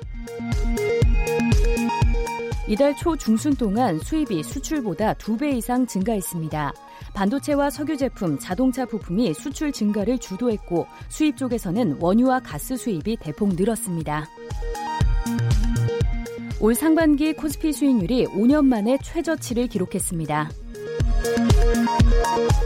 여성 창업자 100명에게 창업 준비와 사업화 바우처로 최대 100억 원이 지원됩니다. 동네 사정이 밝은 우편 집배원이나 수도 가스 검침원 등을 명예 사회복지 공무원으로 임명해 위기 가구를 사전에 발굴하는 방안이 추진됩니다. 지금까지 라디오 정보센터 조진주였습니다. 이어서 기상청의 윤지수 씨입니다. 네, 오늘의 미세먼지와 날씨 정보입니다. 지금 서울의 미세먼지 수치는 1세제곱미터당 26 마이크로그램, 초미세먼지는 13 마이크로그램을 보이면서 서울을 비롯해 많은 곳에서 모두 대기 상태가 좋은 단계를 보이고 있습니다. 오늘은 대기 확산이 원활하기 때문에 중부 지방은 보통, 남부 지방은 좋은 단계 계속 이어갈 것으로 예상되고 있습니다. 하지만 오존 상황은 다소 다릅니다. 아직까지 오존 특보가 내려지진 않았지만 서울과 경기도 지역은 오존이 매우 나쁨 단계 예상되고요. 그 밖에 중부 지방도 나쁨 단계 예상되기 때문에 이 점은 염두에 두시는 것이 좋겠습니다. 한편 여전히 전국 대부분 지역 폭염 경보가 내려진 가운데 오늘도 상당히 무더운 날씨가 계속되겠습니다. 대구의 경우 낮 최고 기온 37도 내다보고 있고요. 서울, 광주, 강릉 36도 등 전국은 33도에서 37도의 분포가 예상이 되고 당분간 이 폭염과 밤에도 열이 식지 않은 열대야가 계속 반복되겠습니다. 오늘은 가끔 구름이 많이 끼다가 밤에 대체로 맑은 날씨가 예상되고요. 다만 오후에 강원도 남부 산간 지역은 소나기가 내리고 제주도 산간 지역도 비가 조금 내릴 가능성이 있습니다. 지금 서울 기온은 33.8도, 습도는 49%입니다. 지금까지 미세먼지와 날씨 정보였습니다. 다음은 이 시각 교통 상황 알아보겠습니다. KBS 교통정보센터의 오수미 씨입니다.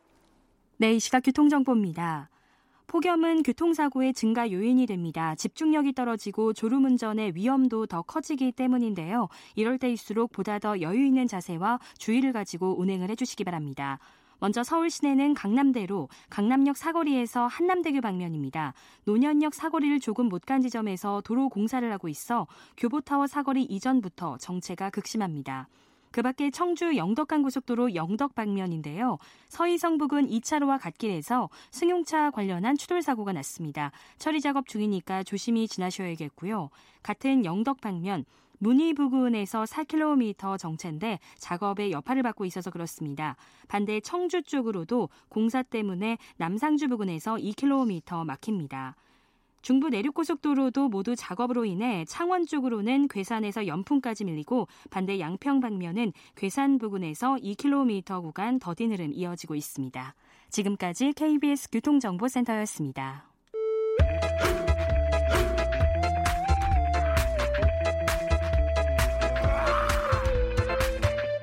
오태우래 시사 본부 시사인 이수기 선임 기자와 함께하는 정치 구말리. 오늘은 전화로 만나보겠습니다. 이수기 기자 안녕하세요. 네, 안녕하세요. 예. 어, 노회찬 의원의 사망 소식. 이수기 기자에게도 큰 충격이었을 것 같아요. 예, 그렇죠. 전 저도 오랜 취재원으로 예. 어, 자, 어, 잘 알고 지내왔기 때문에 굉장히 놀랐습니다. 그리고 예. 아침에는 뭐 멍하니 아무것도 못 하겠더라고요. 예, 그랬을 것 같습니다. 박지원 의원이 누구보다 가장 먼저 반응을 내놨다고요? 아, 예, 뭐 다른 당에서도 나왔었는데 박지원 의원이 지금 그 법사위에서 김선수 대법관 후보자에 대한 청문회를 진행하고 있다고 하면서 예. 그런데 이 청문회 진행하기가 어려울 정도로 예. 좀 너무 가슴이 아프다. 충격적 소식이다. 이제 이런 얘기를 하면서 정치인 중에서는 개인적으로 가장 먼저 내놨고요. 예. 그 다음번에는 그 다른 의원들 특히 어, 바로 직전에 그 미국을 같이 다녀온 원내대표단들이 예, 가장 놀라워하는 지금 반응을 보내고 있고요. 왜냐하면 충격으로 지금 말문이 막힌다라는 대부분의 반응이 나오고 있거든요. 소속 정당인 정의당에서 무슨 입장이 나왔나요 지금? 예, 예, 나왔습니다. 정의당에서 그 동안에 계속 그 어, 상황을 좀 알아보고 있다라는 얘기만 나오다가요. 그렇죠. 조금 전에 예, 최석 대변인이 예. 아주 짧게 논평을 내놨는데요. 예. 그 참담한 마음을 그만둘 일 없다라는 내용이고요. 그리고 오후 3시에 긴급 회의를 한다고 합니다. 예. 그 안에서 좀 논의를 할 예정이라고 하는데 좀 중요하게 강조한 거는 고인에 대해서 이 억측이나 무분별, 무분별한 추측 이런 보도들은 좀 자제해줬으면 좋겠다라고 부탁을 내놨습니다. 음, 예. 뭐 많은 분들이 가슴 아파하겠지만 특히나 심상정 의원은 어떻게 받아들일지 저는 뭐그 점이 가장 또 궁금해지더라고요. 그러게요. 음, 예. 그 정의당 하면은 노심초사라고 해서 예. 뭐그 노회찬, 심상정 두 사람 이 초선 의원 4명과 함께한 정당이다 이런 얘기가 있었는데요. 예. 그만큼 두 사람이 이 어, 정의당에서 차지하는 비중이 굉장히 컸고 음, 또 노회찬 의원의 비중이 또 원내대표로서 역할들을 많이 하고 있었기 때문에 아마 그래서 심상정 의원이 그 동료를 잃은 슬픔이 훨씬 더 클 것 같습니다. 이수기 기자 정치 인들 많이 만나보시고 오랫동안 보셨기 때문에 혹시 뭐 노회찬 의원과의 뭐 에피소드 일화도 있지 않을까 해요. 혹시 기억나는 거 있으세요? 원래 이제 뭐 노회찬 의원은 어, 이렇게 대한민국의 노동자와 소외된 자를 위해서 끊임없이 얘기를 하는데 그 내용은 굉장히 강성인데도 전달하는 방식은 상당히 부드럽고 유머들이 많았잖아요. 그렇죠. 많은 분들 아시듯이 사이다 발언이라는 얘기도 좀 많았고 촌철 살인 저는 제일 기억나는 게 가장 처음에 그런 얘기했어요. 그 어, 이렇게 정치판을 바꿔야 된다라는 그런 얘기들 하면서 그 권영길 의원이 불판을 바꿔야 된다라고 얘기할 때 그때 같이 원래 저작권자라는 얘기도 들었었고요. 예. 예, 그리고 저희들 그 작은 매체들이 하는 팟캐스트나 이런 그 토크 같은데 토크쇼 같은데도 많이 참여를 해주셔서 그 청중들한테 재밌는 얘기를 많이 했었는데 맞습니다. 저희 시사인 예 토크쇼에도 좀 오셨던 기억이 나거든요.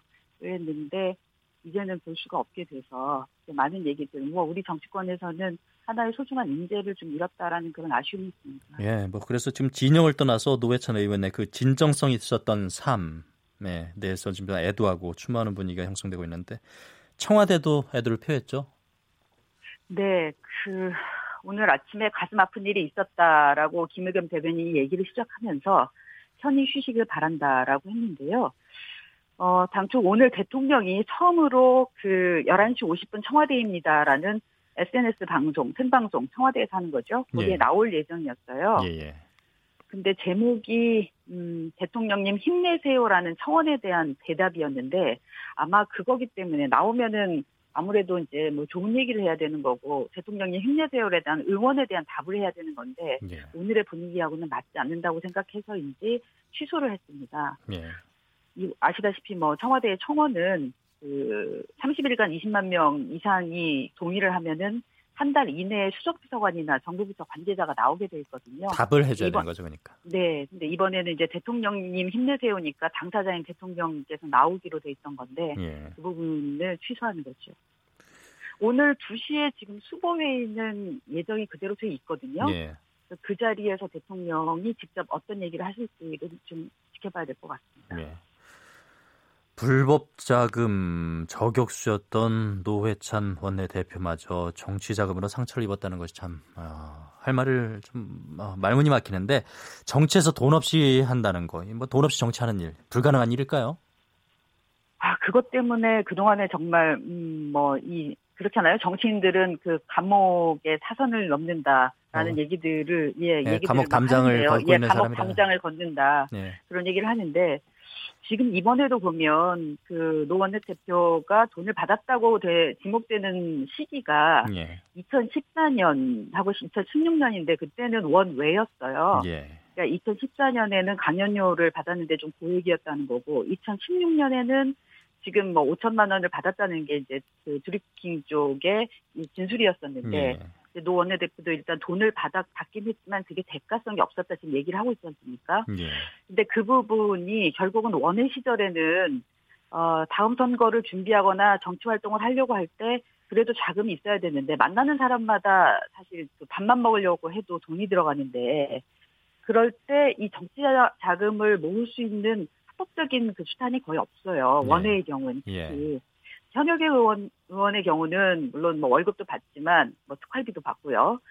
어, 선거가 없을 때는 1년에 1억 5천만 원, 그리고 선거가 있는 해에는 두 배인 3억까지 모금을 할 수가 있는데, 그런 부분에 있어서 워낙 차이가 크기 때문에 이번 기회에 이 원외들이 정치를 할 수 있는 그런 그러니까 돈 걱정 안 하고 정, 정치를 할 수 있는 그런 부분을 제도적으로 마련해야 되는 고민도 좀 해야 되지 않을까 그런 얘기들이 나오고 있네요. 네. 조금 이르긴 하지만 음, 오랜 정치 취재 경력 가진 기자로서 이 사건이 어, 사회에 던지는 의미라면 뭐가 있을까요? 좀 한 말씀 부탁드립니다. 예, 일단은 제가 볼 때는 이번 일로 그 정의당을 비롯한 진보 진영이 너무 타격을 많이 받지 않을까 좀 우려가 됩니다. 당장은 지금 한 명이 빠지면서 교섭단체가 상실됐거든요. 예. 그래서 원내 안에서의 지금 음, 말을 할 수 있는 통로가 좀 없어지는 거에 대해서 좀 예, 아쉬움이 있고요. 예. 그 최근에 좀 대한 세력으로서 지지율이 올라가던 정의당이 타격을 받지 않을까 이 일로 그런 예. 부분도 예. 있고요. 좀 전에 말씀드린 대로 이번 일을 계기로 해서 좀 정치 개혁 부분, 정, 자금과 관련된 그 부분이 좀 현실적으로 바뀌었으면 좋겠다라는 생각도 들고요. 예. 또 하나는 어, 사법 개혁, 뭐 아주 본질은 아니었지만 그동안에 끊임없이 얘기되는 게그 무죄 추정의 원칙이 있고 사전에 이 혐의 사실에 대해서 너무 공표를 해서 이 언론에 의해서나 이 대중의 이 입길이 오르내림으로 인해서 먼저 인격살인이 당하는 경우들이 있었는데 그런 부분들이 좀 자제가 되는 게 어떨까라는 생각이 듭니다. 이걸 네. 계기로 해서요. 예, 예. 그리고 또 하나 더 말씀드리면 사실 이번 건을 보면 드루킹이라는 어, 그야말로 이제 온라인 브로커라는 게 새로 등장을 했고, 예. 그 드루킹이라는 그 온라인 브로커에 많은 지금 정치인이 이런저런 이유로 연루되는 지금 상황이 돼버렸는데요. 지금 이런 그 새롭게 나타나는 현상들에 대해서도, 어, 정치 문화적, 제도적으로, 어, 뭔가 변화가 있어야 되지 않을까라는 그런 생각을 해봅니다. 예. 화제를 바꿔보겠습니다. 음, 문재인 대통령이 공석인 농림축산식품부 장관에 대한 인선을 이번 주 내에 발표하고 나머지 어, 장관에 대한 개각에 대해선 다음 달 중에 어, 발표할 것으로 방침을 굳혔다고 알려졌는데요. 개각이 그러면 일단 농림부 장관부터 살펴보죠. 물망에 오르는 인사는 누가 있나요? 이게 지금 농림부 장관을 먼저 하겠다고 하는 원래는 이제 같이 하려고 했는데요. 예. 아, 그러니까 다른 개각들이 조금 늦어지는 것 같고요. 농림부 장관을 더 좀 빨리 하겠다는 이유는 워낙 좀 공석이 오래 가고 있어서 김영록 전 장관이 이제 그 지사 전남도지사에 출마하면서 지난 3월부터 비고 있는 거거든요. 예. 그러다 보니까 어, 이 부분을 더 가면 안 되겠다라는 생각이 든 것 같고요. 거기다가 이제 그 후임자가 이제 물막이 올라서 그런 것 같습니다. 예. 지금 나오는 분이 이계호 민주당 의원인데요.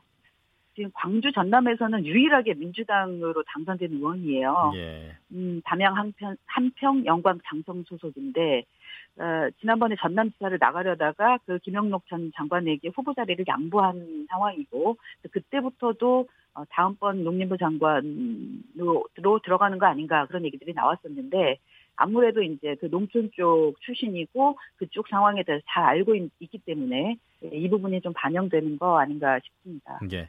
그런데 더 궁금해지는 거는요. 왜 이번에 같이 개각을 안 하고 먼저 이렇게 어, 따로따로 개각을 하는 건지 그 부분이거든요.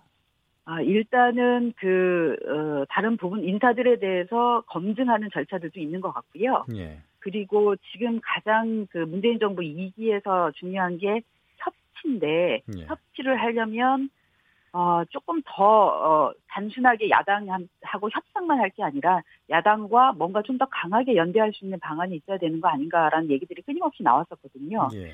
그러면서 이제 개, 내각에 같이 좀 참여할 수 있게 하는 게 어떤가라는 의견들이 있었는데 지금 청와대가 그 부분을 좀 고민하고 있는 것 같습니다. 아. 그래서, 어, 그런데 이제 그럼에도 불구하고 야권 특히 이제 그래도 그런 부분들을 연대를 고민한다고 하면 아무래도 민주평화당이나 아, 정의당 쪽이 될 텐데 에, 민주평화당도 지금 차기 지도부를 구성하는 그 전당 대회가 있거든요.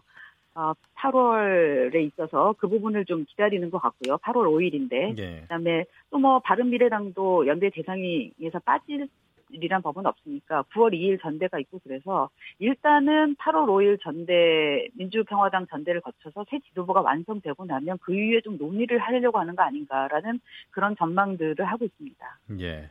내각에 과연 야당 인사가 들어올 수 있을지 이 부분도 좀 주목을 해야 될 것 같고요. 네. 그런데 그냥, 이제 이번에 예. 지금 노회 찬 그 원내천 원내대표 사, 상황이 벌어져서 예. 이 부분이 이 그 협치 개각을 짜는 내각을 짜는 데 있어서 또 변수로 작동할 수도 있을 것 같다는 생각이 들어서요. 예. 그 부분도 아마 고민의 변수가 될 것 같습니다. 예. 어, 다음 또 화제를 살펴보겠습니다. 이해찬 의원이 어, 민주당 당 대표에 출마하겠다고 하는 해서 이제 결국 8명의 당 대표 후보가 등록한 가운데 어, 뭐, 세대 교체 대결, 세대 간, 어, 대결 구도가 될 것이다라는 이제 말이 나오고 있거든요. 이해찬 의원이 오늘 아침 라디오에 출연해서 뭐, 막바지에 등판한 배경을 밝혔다고요? 예, 뭐, 기무사 문건을 보고 엄중함을 느껴서 이제 당 대표를 출마를 결심했다라는 얘기를 했는데 사실 그 전에 했던 얘기를 더 주목할 필요가 있어요. 출마할 때도 그 얘기를 하셨는데 다른 분이 했으면 하고 있었는데 기다리고 있었는데 어, 상황이 좀 아닌 것 같아서 나오기로 됐다 얘기를 했거든요. 네. 그러면은 지금 나온 분들은 그 다른 분 했으면 하는 다른 분에 해당되지는 않는다라는 해석을 할 수 있잖아요. 그렇게 해석할 수도 있는 거죠. 네, 네 그렇죠. 네, 네. 그래서 좀 물어보니까 그 이해찬 장관은 주변에서 들리는 얘기로는 그 김보겸 장관이 했으면 좋 했으면 하는 생각을 좀 하고 있었다는 얘기를 하더라고요. 네. 그런 주변에서는. 네. 그랬는데 아무래도 김보겸 장관이 지금 지난번에 인터뷰가 좀 논란이 되고 대통령의 개각을 기다린다. 이게 이제 대통령의 사인을 기다린다라는 거 아니냐라는 그런 그 해석을 이 나오면서 이번에 접었지 않습니까? 예. 아, 그런 부분들도 있고 또 그 이후에 어쨌든 얘기하신 대로 정제 부분들이 굉장히 어려워지니까 본인 입장에서는 음, 정책 통으로서 어, 정책위 의장이나 뭐 총리까지 했던 정책 통으로서 이 경제 부분 그다음에 이 적폐 청산 부분 이런 부분에 있어서 나머지를 좀 틀어주고 해야 되겠다라는 생각을 한 것 같아요. 청와대가 조율은 했을까요? 지금 상황은 아마 청와대에서 조율이 됐으면 이해찬 총리 말고도 지금 전해철, 최재성, 박범계 이런 이제 이른바 친문진영이라고 하는 인사들이 많이 나와 있는데 네. 에, 이렇게 각계 합진하는 양상이 되지는 않았을 것 같다는 생각이 들고요. 네. 그래서 지금 어, 정, 민주당 안에서도 이번 건은 어, 청와대가 개입하지 않고 어, 개인적으로 개인전으로 치러지는 거 아닌가라는 얘기들을 합니다. 예. 거기 물론 뭐 청와대에서는 본인들은 개입할 생각도 없고 개입하지도 않고 개입 할 그 저기도 아니라고 예. 여건도 아니라고 지금 얘기는 하고 있고요. 예. 일단 이 8명의 당 대표 후보 가운데 3명만 올라가고 5명은 컷오프 되는 거잖아요. 네, 그렇습니다. 그것 때문에 지금 다들 그 400여 명의 중앙위원이 이제 1차 그, 그 투표를 하게 되는데요. 예, 예. 7월 26일 이번 금요일 날 컷오프 그 투표가 있기 때문에 예, 예. 이 여덟 분이 세명 안에 들기 위해서 중앙위원들을 만나러 다니느라고 발바닥에 땀나고 있다라는 네. 그런 어, 얘기를 듣고 있습니다. 예, 본선 진출자 세명좀 예측해 주세요. 그게 굉장히 쉽지 않은데요. 예. 어, 어쨌든 세 분이 누가 되느냐에 아마 제 뭐 단일화는 좀 쉽지 않아 보이고요. 지금 예. 상황에서는. 그 세 분이 누가 되느냐에 따라서 이제 세 분이 되고 나서의 단일화 부분은 한번 고민을 해봐야 될 것 같습니다. 예. 나머지 최고위원은 다섯 명을 뽑는데 여덟 명까지 이제 컷오프에서 하기로 됐거든요. 예. 근데 지금 여덟 명이 입후보 했기 때문에 그냥 입후보한 여덟 분이 다 일단은 본선을 뛰는 걸로 그렇게 돼 있습니다. 예. 이수기의 정치구말리 시사인 선임 기자 이수기 기자와 함께했습니다. 말씀 잘 들었습니다. 맞습니다.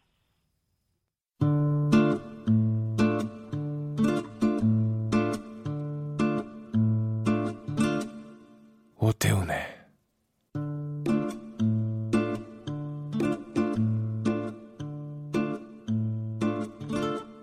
시사본부 최근 8개월 사이에 BMW 차량 22대에서 불이 났습니다. 그런데 이번에 또 석 대가 추가됐고요. 잇따른 차량 화재로 불안감이 확산되는 가운데 정부와 제조사 모두 리콜 조치를 꺼내들었습니다. 권용주의 차차차 시간에서 잇따르는 BMW 화재 사고와 대책을 자세하게 짚어보겠습니다. 오토타임즈 권용주 기자와 함께합니다. 안녕하세요. 네, 안녕하세요. 하도 불이 많이 나다 보니까 댓글에서는 불자동차라는 네. 그런 음, 댓글까지 나오고 있는데 정확히 어떤 제품에서 화재가 발생한 건지 짚어주세요. 그 5 시리즈의 2000cc급 디젤 엔진 탑재한 520D 제품인데, 예. 근데 사실 뭐 520D 디젤이라고 단정 짓기보다는 그 2.0 디젤 엔진 차종에서 문제가 발생하고 있다 이렇게 보시면 되고요. 그 제조사가 이제 정부에 뭐라고 보고했냐면 그 이 배기가스 재순환 장치라는 게 있습니다. 배기가스 재순환 장치. 네, EGR이라고 그러는데 이게 뭐냐면 우리가 보통 엔진 안에서 연소를 시키면 연료를 예. 이게 100%다 타는 게 아니에요. 어, 일부 타고 들 탄 것들이 배기가스로 나오는 거거든요.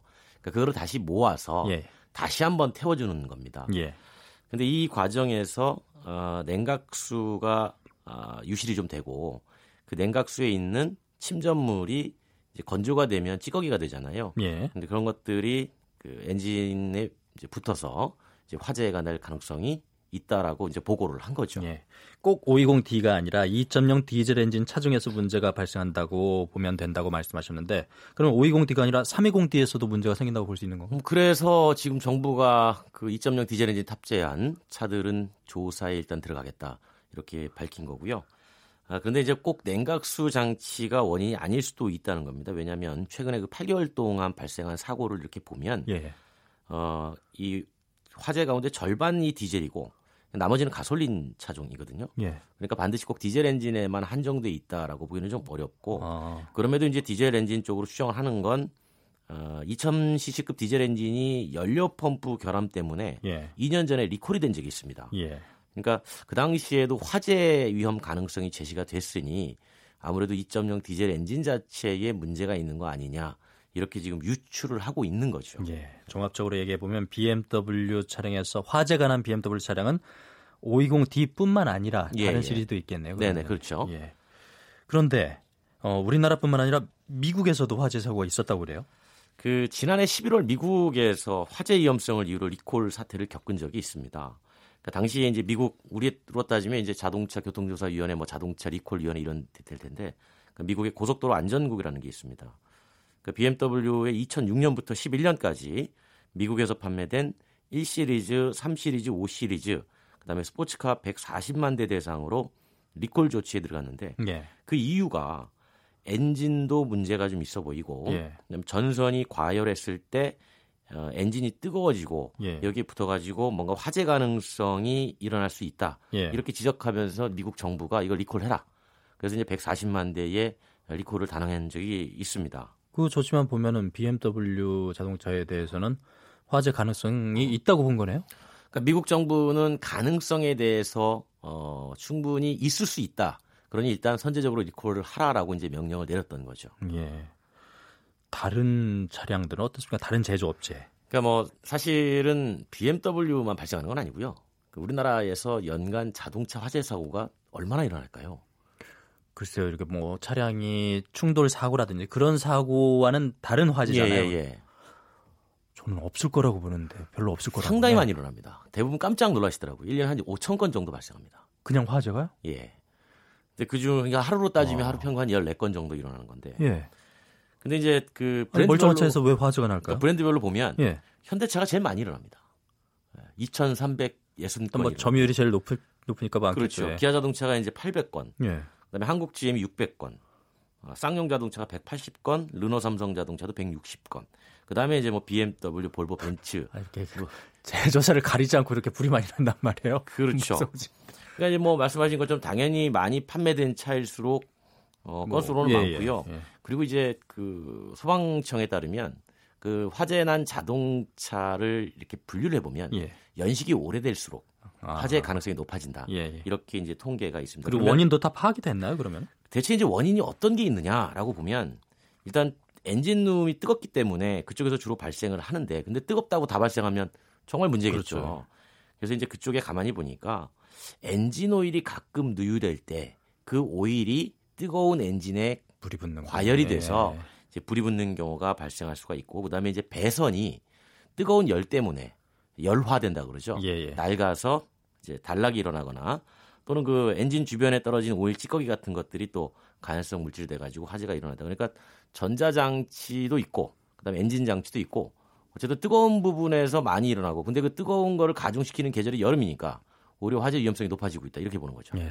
처음 말씀드릴 때는 왜 멀쩡한 차에서 불이 날까 했는데 차가 워낙 엔진이 뜨겁다 보니까 예. 기름이 새거나 냉각수 부족하면 불이 날 수가 있겠네요. 충분히 그럴 수 있죠. 예. 그러니까 보통 가을에도 가끔 화재 경보가 내리기도 합니다. 왜냐하면 그 엔진은 뜨거워지는데 낙엽 같은 게 말라 있어가지고 엔진 안쪽으로 유입이 되면 그럴 수가 있죠. 거기에 예. 이제 사실은 불이 붙어가지고 화재 나는 경우가 실제로 발생한 적이 있기 때문에 화재 위험성을 늘 어, 상존하고 있다 이렇게 봐야죠. 그렇군요.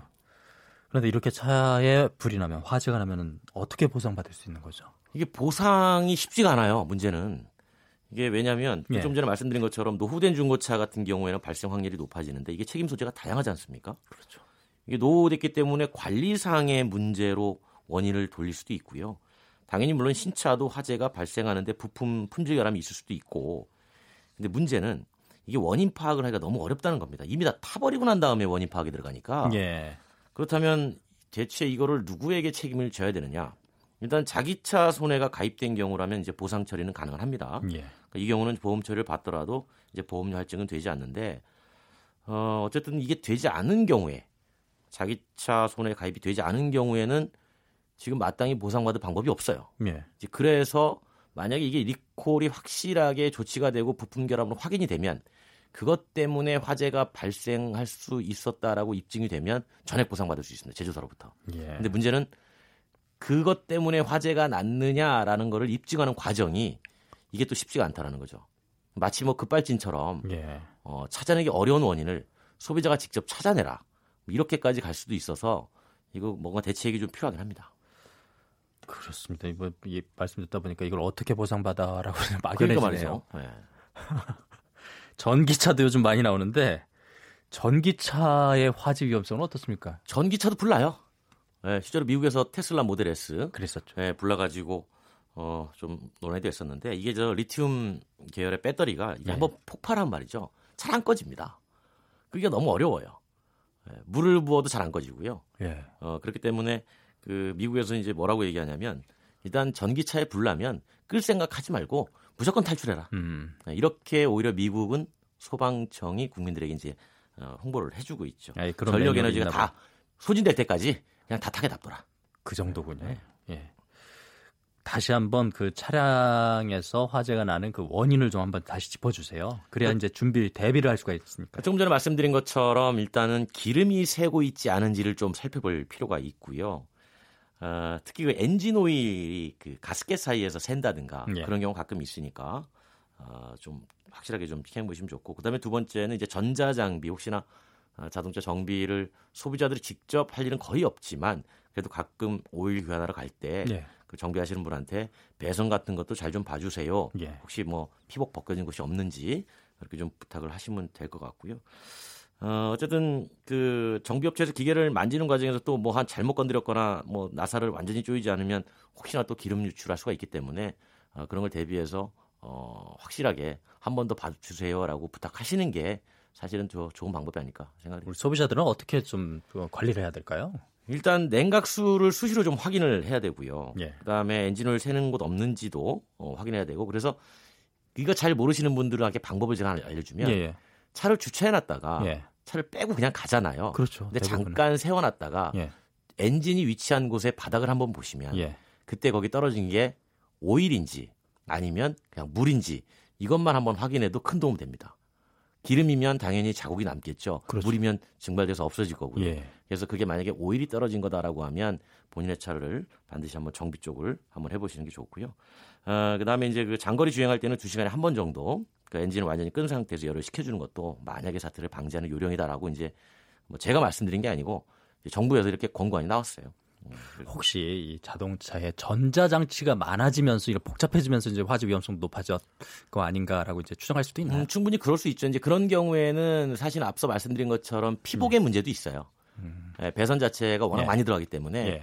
보이지 않는 곳에 배선이 위치했는데 거기가 벗겨져 있는데 몰랐다. 예. 그런 경우는 충분히 가능성이 있죠. 어쨌든 지금 정부가 아, 조사를 계속 하고 있으니까 예. 결과가 나오면 제가 지체 없이 알려드립니다. 일단 BMW 520D는 이제 리콜이 내려진 건가요, 지금은? 예, 그렇습니다. 이제 방법을 찾고 있어요. 아. 예, 어떻게 할지 그거에 대해서 이제 조만간 제조사가 발표를 하게 될 겁니다. 예, 그 소식에도 어, 주의를 하셔야 되겠습니다. 권용주 기자의 차차차 오늘 BMW 520D 잇따른 화재 사고 소식에 대해서 살펴봤습니다. 잘 들었습니다. 고맙습니다. 오태훈의 시사본부 오늘 준비한 소식은 여기까지입니다. 지금까지 진행의 아나운서 박노원이었고요. 저는 내일 오후 12시 20분에 다시 찾아오겠습니다. 고맙습니다.